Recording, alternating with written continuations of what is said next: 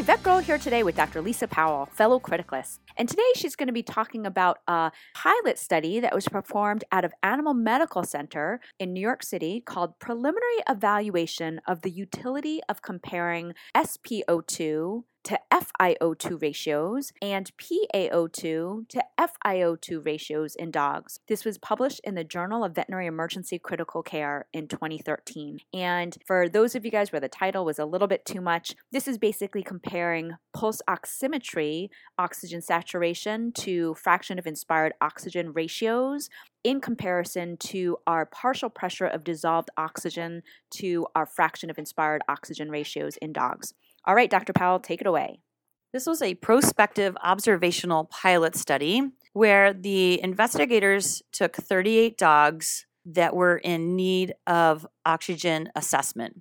So as far as background, why they did this study, recent human studies have shown that the S P O two to F I O two ratio, or S F, is a reliable, non-invasive surrogate marker for the P A O two F I O two ratio, or P F, in critically ill adult and pediatric patients.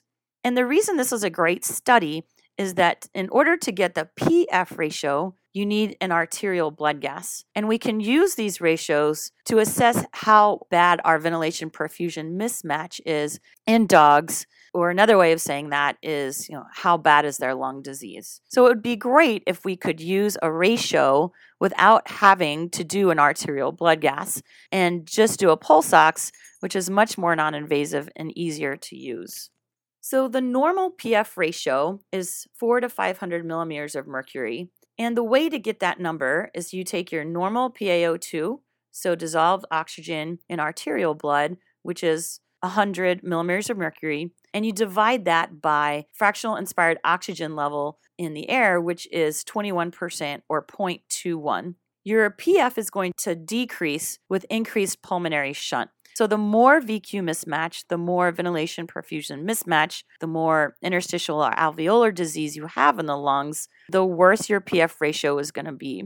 In fact, in humans, a P F ratio of less than three hundred is diagnostic for patients with acute lung injury in the hospital, and a P F ratio of less than two hundred is diagnostic for patients with the acute respiratory distress syndrome. And if the P F ratio is less than two hundred, what that means is that pulmonary shunting or pulmonary disease is exceeding twenty percent. In other words, twenty percent of lung capacity is affected and oxygen exchange is extremely impaired. So the objectives of this study was to assess whether a correlation exists between S F and P F in dogs. The authors also looked at a number of other oxygen indices to see if they differed between survivors and non-survivors in this group of clinically affected dogs. Their inclusion criteria included dogs requiring assessment of oxygenation, so they had to have a pulse oximetry reading between eighty and ninety-seven percent and no evidence of coagulopathy. They obtained an arterial blood gas as well as a pulse oximetry reading, and all measures were taken on room air with an inspired oxygen concentration of twenty-one percent. So the results, their median pulse oximetry readings were ninety-one point five percent. Median arterial oxygen concentrations were seventy millimeters of mercury. Median Aa gradient, which is a reflection of ventilation perfusion mismatch, was thirty-nine point three. Normal is less than fifteen. Their median P F was three hundred forty-four. Remember, normal is five hundred. Their median S F was four hundred thirty-five point seven. When they compared the measures of the P F against the S F, they found that the two measures were correlated with a rho of zero point six one eight and a P of less than zero point zero one.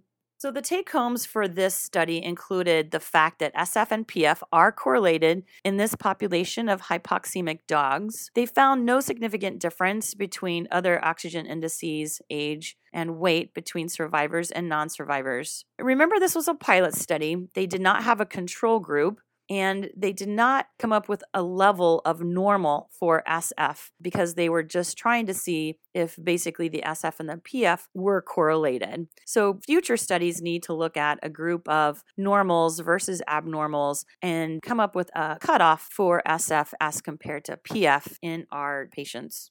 I actually love this study because it's really clinically practical, and I always feel like a lot of veterinarians feel intimidated to do arterial blood gases, and that may be one reason why a lot of clinicians don't actually buy a blood gas analyzer, when in actuality, most of the time as criticalists, we use blood gas analyzers ninety percent of the time for venous blood gas. So every veterinary clinic pretty much has a pulse oximeter out there, so this is a great way of being able to correlate that S F to P F to evaluate how severe your lung diseases.